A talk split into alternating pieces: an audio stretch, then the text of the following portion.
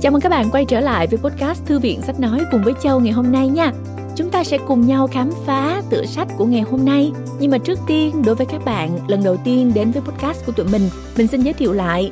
Phonos, đơn vị thực hiện podcast này, là một ứng dụng sách nói có bản quyền và âm thanh số tại Việt Nam.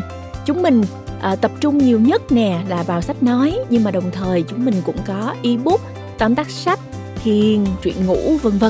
Nếu như các bạn đến với Phonos thì các bạn có thể gọi là không cần phải đi đâu xa nữa cả. Tất cả những gì các bạn cần để bổ sung kiến thức hay là giải trí hay là một người bạn đồng hành trong những cái lúc mà chúng ta rảnh rỗi thì Phonos hoàn toàn có thể đáp ứng cho các bạn. Còn bây giờ thì cuốn sách mà Châu muốn giới thiệu với mọi người trong kỳ podcast này là một cuốn sách đến từ Simon Sinek. Tên quen không nào các bạn? Một tác giả có những đầu sách xuất hiện trên ứng dụng Phonos rất là nhiều, như là khám phá sứ mệnh với câu hỏi tại sao, bắt đầu với câu hỏi tại sao. Và anh bắt đầu nổi tiếng với cái bài trình bày bắt đầu với câu hỏi tại sao tại chương trình TED Talk. Sau đó cái bài đó viral khủng khiếp luôn và anh ấy trở thành một trong những diễn giả có nhiều lượt view nhất ở trên TED Talk. Các bạn cũng nên xem thử nhé. Lâu lâu Châu cảm thấy băn khoăn về công việc của mình thì Châu cũng xem lại cái bài talk đó, bởi vì là những cái gì mà anh ấy trình bày rất là đơn giản, dễ hiểu và rất là thực tế nữa, đã giúp cho mình được thức tỉnh rất là nhiều. Quay trở lại với cuốn sách thì Châu muốn chia sẻ thêm với các bạn là cuốn sách này được viết trong một cái chuyến du lịch vòng quanh thế giới của Simon Sinek. Anh đã chú ý và nhận ra rằng một vài nhóm trong số các công ty có thể tin tưởng nhau tuyệt đối, trong khi một số nhóm khác xuất hiện tình trạng đấu đá nội bộ, phân mảnh và cuối cùng thì công ty đó thất bại. Anh đã tự hỏi là tại sao lại như vậy? Và được một vị tướng thủy quân lục chiến cho câu trả lời, lãnh đạo luôn ăn sau cùng. Nghe hấp dẫn không nè? Nếu muốn tìm hiểu các bí kíp lãnh đạo và gắn kết tập thể lớn thì chúng ta hãy cùng nhau nghe thử chương 1 cuốn sách này với Châu nhé. Và các bạn cũng đừng quên là ở trên Phonos cũng đã có cái tính năng cùng tác giả hay là cùng giọng đọc. Có nghĩa là khi các bạn kéo xuống, các bạn thấy cái tác giả đó thì các bạn sẽ thấy có một cái loạt gợi ý cùng tác giả, những cuốn sách cùng tác giả. Ví dụ như là Simon Sinek thì có những cuốn sách gì, hay là cùng giọng đọc, tức là cái người đọc cái cuốn này thì còn đọc những cuốn nào khác nữa. Đó, các bạn có thể tìm thấy được những cái cuốn sách đúng gu của mình hoặc là những cái giọng đọc mà các bạn rất là yêu thích. Vậy thì các bạn nhớ ghé ngang ứng dụng Phonos sau khi nghe chương 1 này nhé. Bây giờ thì Châu chào tạm biệt các bạn. Hẹn gặp lại trong podcast lần sau.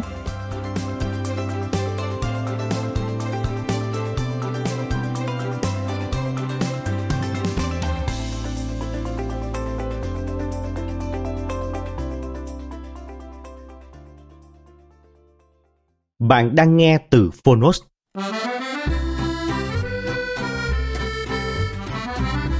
Lãnh đạo luôn ăn sau cùng. New York Times bestseller. Tác giả Simon Sinek. Người dịch Nguyễn Hà. Độc quyền tại Phonos. Thái Hà Book.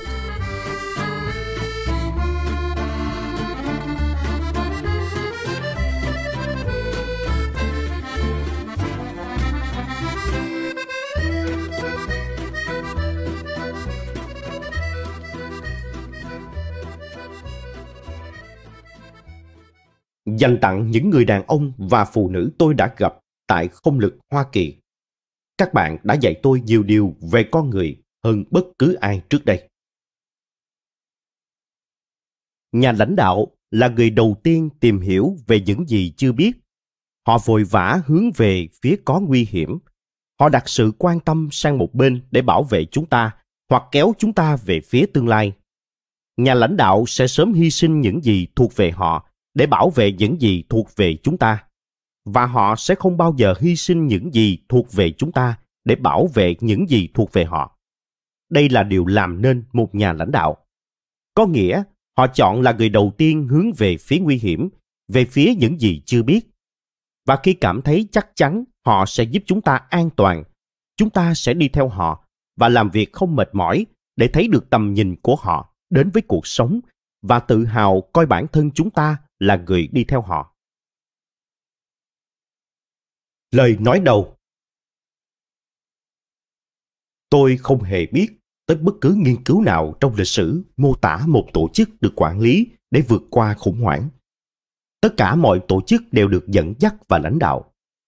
Tuy nhiên, một lượng lớn những tổ chức giáo dục và chương trình đào tạo của chúng ta ngày nay không phải tập trung để phát triển các vị lãnh đạo đại tài, mà tập trung vào việc đào tạo những nhà quản lý hiệu quả.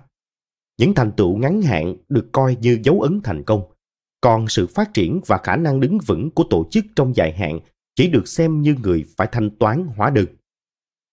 Cuốn sách Lãnh đạo luôn ăn sau cùng là một nỗ lực nhằm thay đổi mô hình này. Trong cuốn sách này, Simon Sinek không đưa ra bất kỳ lý thuyết hay nguyên tắc mới nào về lãnh đạo. Ông có một mục tiêu cao hơn rất nhiều. Simon muốn biến thế giới trở thành một nơi tốt hơn cho tất cả chúng ta. Tầm nhìn của ông rất đơn giản, tạo ra một thế hệ mới nhận thức được rằng thành công hay thất bại của một tổ chức được dựa trên nền tảng tài năng lãnh đạo, chứ không phải sự nhạy bén trong quản lý. Không phải tình cờ mà Simon dùng quân đội Mỹ, cụ thể là lực lượng thủy quân lục chiến Mỹ, để giải thích tầm quan trọng của việc người lãnh đạo tập trung vào người của mình. Những tổ chức đó có nền văn hóa mạnh và các giá trị chung, hiểu được tầm quan trọng của làm việc theo nhóm, xây dựng lòng tin giữa các thành viên, duy trì sự tập trung và quan trọng hơn cả là hiểu được tầm quan trọng của con người và các mối quan hệ đóng góp cho sự thành công trong nhiệm vụ của họ. Những tổ chức này cũng đang ở vị trí mà cái giá phải trả cho sự thất bại có thể rất thảm khốc. Không hoàn thành nhiệm vụ không phải là một lựa chọn. Khi bạn tập trung cùng với lính thủy quân lục chiến để ăn uống, bạn sẽ nhận thấy rằng hầu hết các lính cấp thấp hơn sẽ được phục vụ trước, trong khi các lãnh đạo cấp cao sẽ được phục vụ sau. Khi bạn chứng kiến hành động này, bạn cũng sẽ phát hiện ra rằng không có mệnh lệnh nào được đưa ra cả. Đội thủy quân lục chiến cứ thế mà làm thôi. Cốt lõi của hành động vô cùng đơn giản này là phương thức lãnh đạo của lực lượng thủy quân lục chiến. Các lãnh đạo thủy quân lục chiến phải ăn sau cùng, vì cái giá thực sự của lãnh đạo là sẵn sàng đặt nhu cầu của người khác lên trên nhu cầu cá nhân. Những lãnh đạo tuyệt vời thực sự quan tâm đến người mà họ có quyền được dẫn dắt, và họ hiểu được rằng có một cái giá thực sự phải trả cho đặc quyền lãnh đạo đi kèm với quyền lợi cá nhân. Trong cuốn sách trước của mình, bắt đầu với câu hỏi tại sao nghệ thuật truyền cảm hứng trong kinh doanh, Simon đã giải thích một tổ chức muốn thành công thì người lãnh đạo cần hiểu được mục đích thực sự của tổ chức. Tại sao? Trong cuốn sách này, Simon đưa chúng ta đến cấp độ tiếp theo để hiểu được vì sao một số tổ chức lại làm tốt hơn một số tổ chức khác. Ông làm vậy bằng cách nêu ra chi tiết tất cả yếu tố thử thách khả năng lãnh đạo. Nói đơn giản, biết được lý do tại sao của tổ chức chưa đủ. Bạn còn phải biết những con người ở đó và nhận ra rằng họ có giá trị nhiều hơn là một nguồn tài nguyên có thể mở rộng và phát triển. Tóm lại, khả năng chuyên môn là chưa đủ để trở thành một nhà lãnh đạo tốt. Lãnh đạo tốt phải thực sự quan tâm đến những người mà họ có trách nhiệm phải quan tâm. Quản lý tốt rõ ràng là không đủ để duy trì bất kỳ tổ chức nào trong thời gian dài. Lời giải thích sâu sắc của Simon về các yếu tố thuộc hành vi con người rõ ràng cho thấy rằng có những lý do thực sự tại sao một số tổ chức có thể làm tốt trong một thời gian ngắn nhưng cuối cùng vẫn thất bại. Các nhà lãnh đạo đã thất bại trong việc tạo ra một môi trường mà ở đó con người là quan trọng nhất. Như Simon đã chỉ ra, tổ chức nơi mọi người chia sẻ các giá trị và được coi trọng sẽ thành công dài hạn cả trong thời kỳ khó khăn và thịnh vượng. John Quincy Adams có lẽ đã hiểu được thông điệp của Simon bởi vì ông hiểu rõ cần điều gì để trở thành một nhà lãnh đạo khi ông tuyên bố: nếu hành động của bạn truyền cảm hứng cho người khác mơ ước nhiều hơn, học hỏi nhiều hơn, làm nhiều hơn và phát triển hơn, thì bạn là một nhà lãnh đạo. Trong trích dẫn này, tôi nghĩ rằng bạn sẽ tìm thấy thông điệp của cuốn sách Lãnh đạo luôn ăn sau cùng. Khi các nhà lãnh đạo truyền cảm hứng cho cấp dưới, mọi người có thể mơ ước về một tương lai tốt đẹp hơn, dành thời gian và công sức để học hỏi nhiều hơn, cống hiến nhiều hơn cho tổ chức và tiến đến con đường trở thành nhà lãnh đạo của chính họ. Một nhà lãnh đạo quan tâm đến nhân viên và luôn tập trung vào hạnh phúc của tổ chức, thì người lãnh đạo đó sẽ không bao giờ thất bại. Tôi hy vọng rằng sau khi nghe cuốn sách này, tất cả thính giả sẽ được truyền cảm hứng để luôn luôn ăn sau cùng. Theo George J. Flynn, trung tướng lực lượng thủy quân lục chiến Mỹ.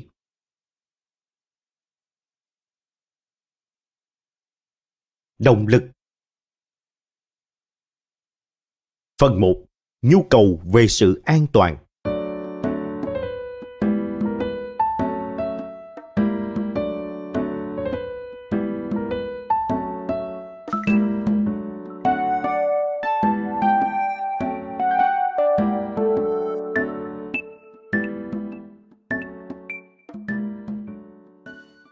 Chương 1. Sự bảo vệ từ cấp trên.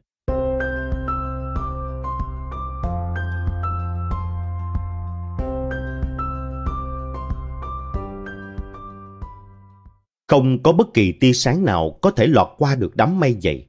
Bầu trời không có sao và trăng. Tất cả chỉ là một màu đen. Cả nhóm di chuyển từ từ qua thung lũng. Địa hình núi đá nơi đây khiến họ khó có thể di chuyển nhanh hơn tốc độ của một con ốc sên. Tệ hơn nữa, họ biết rằng mình đang bị theo dõi. Mọi người đều đang trong tình trạng hết sức nguy hiểm. Chưa đầy một năm kể từ cuộc tấn công ngày 11 tháng 9, chính phủ Taliban lúc đó gần như đã sụp đổ sau đòn tấn công từ các lực lượng của Hợp chủng quốc Hoa Kỳ vì đã từ chối Mỹ và bảo trợ cho thủ lĩnh nhóm Al-Qaeda, Osama bin Laden. Có khá nhiều lực lượng đặc biệt tham gia nhiệm vụ tại khu vực này. Tuy nhiên, cho đến nay, những lực lượng này vẫn là một bí mật. Và đây chính là một đội trong số những nhóm lực lượng đặc biệt. Và đó cũng là một trong số những nhiệm vụ của họ. Như chúng ta đã biết, nhóm lực lượng đặc biệt này gồm 22 người đàn ông đang hoạt động bí mật bên trong vùng lãnh thổ của kẻ thù. Và trước đó, họ đã bắt được một đối tượng mà chính phủ gọi là mục tiêu có giá trị cao. Bây giờ, họ đang dùng mọi cách để vượt qua thung lũng sâu trong lòng một vùng núi của Afghanistan nhằm đưa mục tiêu về vùng an toàn. Bay trên những đám mây dày đặc trong đêm là đại úy Mike Crowley, hay còn được biết đến với biệt danh Johnny Bravo. Ngoài trừ tiếng động cơ phát ra từ máy bay, thì nơi này hoàn toàn yên bình. Hàng ngàn vì sao lốm đốm trên bầu trời, ánh trăng rọi vào những đám mây, làm chúng sáng bừng lên giống như một lớp tuyết vừa mới rơi xuống. Khung cảnh thật đẹp. Johnny Bravo và đồng đội bay vòng vòng trên không trong chiếc máy bay A-10, chờ đợi tín hiệu nếu bên dưới cần họ. Máy bay A-10 được gọi một cách trìu mến là lợn lòi. A-10 không phải là máy bay kỹ thuật chiến đấu, nó là một máy bay tấn công. A-10 được thiết kế với tốc độ bay chậm, buồng lái được bọc thép nhằm chi viện không quân cho lực lượng bộ binh. Không giống như những máy bay chiến đấu khác, A-10 không bay nhanh và hình dáng xấu xí. Tuy nhiên, nó hoạt động rất hiệu quả. Điều lý tưởng nhất là cả phi công trong A-10 và đội bộ binh mặt đất đều có thể nhìn thấy nhau bằng mắt thường. Nhìn thấy máy bay từ phía trên và biết rằng luôn có ai đó dõi theo mình sẽ giúp đội bộ binh bên dưới cảm thấy tự tin hơn. Và nhìn thấy binh sĩ bên dưới cũng sẽ khiến phi công yên tâm rằng họ sẽ được giúp đỡ nếu cần thiết. Nhưng với những đám mây dày trong đêm và địa hình vùng núi của Afghanistan, chỉ có một cách duy nhất để giữ liên lạc giữa mọi người là thông qua hệ thống điện đàm. Nếu không có ánh sáng, Johnny Bravo không thể nhìn thấy các binh sĩ bộ binh bên dưới. Nhưng ông có thể cảm nhận những điều lo lắng mà các binh sĩ đang trải qua thông qua radar. Và điều này cũng đủ để thúc đẩy Johnny chiến đấu. Lấy hết quyết tâm, Johnny Bravo quyết định cần phải khắc phục thời tiết xấu và bay xuống dưới những đám mây để có thể nhìn thấy chuyện gì đang xảy ra dưới mặt đất. Đó là một bước đi táo bạo. Trong điều kiện thời tiết xấu với những đám mây dày bay lơ lửng ở tầm thấp và những cơn giông rải rác, Johnny buộc phải bay vào một vùng thung lũng mà tầm nhìn sẽ bị hạn chế do kính bảo hộ ban đêm và thực hiện bay thấp. Đây là việc hết sức nguy hiểm, ngay cả đối với những phi công kỳ cựu. Johnny không được yêu cầu về thực hiện chiến thuật mạo hiểm này. Nếu có bất kỳ điều gì, thì Johnny sẽ thông báo và chờ đợi cho đến khi nhận được cuộc gọi hỗ trợ. Tuy nhiên, Johnny không giống như những phi công khác. Mặc dù đang ngồi trong buồng lái ở độ cao an toàn, nhưng ông vẫn có thể cảm nhận nỗi lo lắng của những người bên dưới. Bất chấp mọi nguy hiểm, Johnny biết rằng việc hạ cánh là điều phải làm.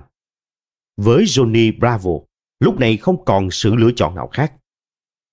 Ngay trước lúc chuẩn bị để xuyên qua đám mây vào trong thung lũng, bản năng của Johnny đã xác nhận. Nhưng ba từ đã vang lên trong radio. Chỉ ba từ mà có thể truyền cả sự run rẩy xuống cổ của người phi công. Bị tấn công. Bị tấn công. Nghĩa là có ai đó trên mặt đất đã gặp sự cố. Đây là cuộc gọi mà lực lượng mặt đất sử dụng để thông báo cho các đơn vị khác biết họ đã bị tấn công. Mặc dù Johnny Bravo đã nghe cụm từ này nhiều lần trong những khóa huấn luyện trước đó. Nhưng trong đêm nay, ngày 16 tháng 8 năm 2002, là lần đầu tiên ông nghe thấy trong thực chiến. Johnny Bravo đã nghĩ ra cách giúp ông có thể liên lạc với lực lượng mặt đất, để cảm nhận những gì họ cảm nhận. Trong mỗi khóa huấn luyện, khi bay trên chiến trường, trong đầu ông luôn lặp đi lặp lại những hình ảnh quân đồng minh đổ bộ vào bãi biển Normandy trong bộ phim Giải cứu binh nhì Ryan. Ông hình dung ra chiếc cầu của con tàu Higgins hạ xuống, người đàn ông chạy trên bãi biển, những tiếng đạn bắn vào vỏ thép của con tàu, tiếng khóc của những người bị bắn. Johnny Bravo đã tự huấn luyện mình tưởng tượng đến những hình ảnh đó sau khi ông nghe cụm từ bị tấn công. Với những hình ảnh rõ ràng hiện lên trong tâm trí, Johnny Bravo ngay lập tức gọi hỗ trợ. Ông thông báo cho đội yểm trợ giữ nguyên vị trí trên những đám mây, thông báo ý định của mình với trung tâm kiểm soát bay và các binh lính bên dưới, rồi hướng máy bay xuống xuyên qua màn đêm. Bay vào một vùng chưa xác định, không có ý tưởng nào và cũng chưa biết điều gì sẽ xảy ra. Johnny tập trung mọi sự chú ý của mình vào các thiết bị, cố gắng thu thập thông tin. Mắt ông lướt qua một cách nhanh chóng các con số trên bảng điều khiển, rồi lại liếc ra bên ngoài cửa sổ phía trước. Độ cao, tốc độ, hướng bay bên ngoài cửa sổ. Lạy Chúa, xin chúc lành cho con. Lạy Chúa, xin chúc lành cho con. Ông tự nói với mình trong từng hơi thở. Cuối cùng Johnny cũng xuyên qua những đám mây dày. Đập vào mắt ông là khung cảnh ông chưa từng thấy bao giờ. Cho dù trong các khóa huấn luyện hay trong phim, rất nhiều tiếng súng của quân địch nổ ra từ cả hai phía của thung lũng, đến mức mà tia đạn lửa làm bừng sáng cả một khu vực. Tất cả đạn và tên lửa đều vào trung tâm, nhằm hỗ trợ cho lực lượng đặc biệt chốt chặn bên dưới. Năm 2002, hệ thống thông tin điện tử trong máy bay không phức tạp như ngày nay. Những thiết bị của Johnny Bravo không thể giúp ông ngăn chặn được các cuộc tấn công từ sườn núi. Tệ hơn nữa, ông đang sử dụng tấm bản đồ của Xô Viết cũ để lại từ những năm 1980. Nhưng không còn cách nào khác, ông bay xuống phía những binh sĩ. Sống còn khổ hơn là chết. Johnny sẽ nói với mọi người như vậy. Sống còn khổ hơn là chết khi bạn vô tình giết chết đồng đội của mình. Hay một cuộc đời sống còn khổ hơn là chết khi bạn sống sót trở về, còn 22 người khác thì không. Và như vậy, trong đêm tối tháng 8 đó, Johnny Bravo bắt đầu đếm. Ông biết tốc độ bay và khoảng cách của mình với ngọn núi. Ông đã làm một phép tính nhanh trong đầu và đếm to những giây còn lại trước khi tấn công vào thung lũng. 1 giây, 2 giây, 3 giây. Ông chốt khóa súng lên vị trí mà ông có thể nhìn thấy điểm xuất phát những viên đạn từ đối phương. Ông kéo cò khẩu Gatling. 4 giây, 5 giây, 6 giây. Khi đã hết khả năng, ông kéo cần lái về phía sau và chuyển hướng đột ngột. Máy bay gầm rú khi ông kéo máy bay lên trên những đám mây. Đây là lựa chọn duy nhất để tránh những cuộc tấn công từ sườn núi. Ông bị đẩy mạnh xuống ghế do áp lực của gia tốc ngay khi ông thiết lập để bay một vòng xung quanh nữa. Nhưng không có một tiếng động hay âm thanh nào phát ra từ radio. Không có bất cứ động tĩnh nào cả. Sự im lặng trên sóng radio có nghĩa là cuộc tấn công vừa rồi của ông vô ích ư? Hay những người mang theo bộ đàm đã chết? Hay tệ hơn là cả đội đã ngã xuống? Ngay sau đó có một cuộc gọi tới. Tấn công tốt lắm, cú đánh đẹp lắm, tiếp tục nhé. Và Johnny lại tiếp tục tấn công. Ông chuẩn bị một cuộc tấn công khác, tiếp tục đếm ngược để tránh va vào những ngọn núi. 1 giây, 2 giây, 3 giây. Một cú chuyển hướng đột ngột và bay lên trên nữa. Cứ tiếp tục rồi lại tiếp tục. Ông đã tạo ra nhiều cú tấn công tốt và tiêu tốn nhiên liệu. Vì thế vấn đề bây giờ là ông đã hết đạn. Johnny đã đưa máy bay vượt lên những đám mây và gặp những người yểm trợ vẫn bay vòng quanh phía trên. Johnny Bravo nhanh chóng tóm tắt tình hình bên dưới và yêu cầu người cộng sự làm một việc. Hãy làm theo tôi. 2 chiếc A-10 bay cách nhau khoảng 1 mét, cùng biến mất vào trong những đám mây. Bất thình lình, cả hai cùng xuất hiện ở độ cao dưới 300 mét. Johnny Bravo tiếp tục đếm. Người cộng sự làm theo chỉ dẫn của ông và đặt súng. 1 giây, 2 giây, 3 giây, 4 giây. Cùng lúc, cả hai cùng kéo súng Gatling lại và bắn liên tục. Đêm đó, cả 22 binh sĩ đều trở về căn cứ an toàn. Không có binh lính Mỹ nào bị thương vong. Giá trị của sự đồng cảm.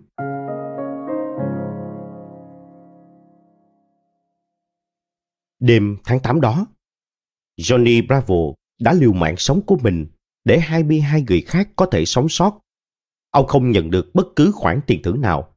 Ông cũng không được thăng chức hay nhận bất kỳ phần thưởng nào từ những người đồng đội nơi chiến trường. Ông cũng không tìm kiếm bất kỳ sự chú ý đặc biệt nào hay chương trình truyền hình thực tế trên TV vì nỗ lực trong chiến đấu. Đối với Johnny Bravo, ông xem đó như một phần công việc mà ông phải làm. Phần thưởng lớn nhất mà ông nhận được là được gặp lại lực lượng chiến đấu trên không đêm đó. Mặc dù trước đó họ chưa từng gặp nhau, nhưng hôm đó họ ôm nhau giống như những người bạn cũ lâu ngày gặp lại.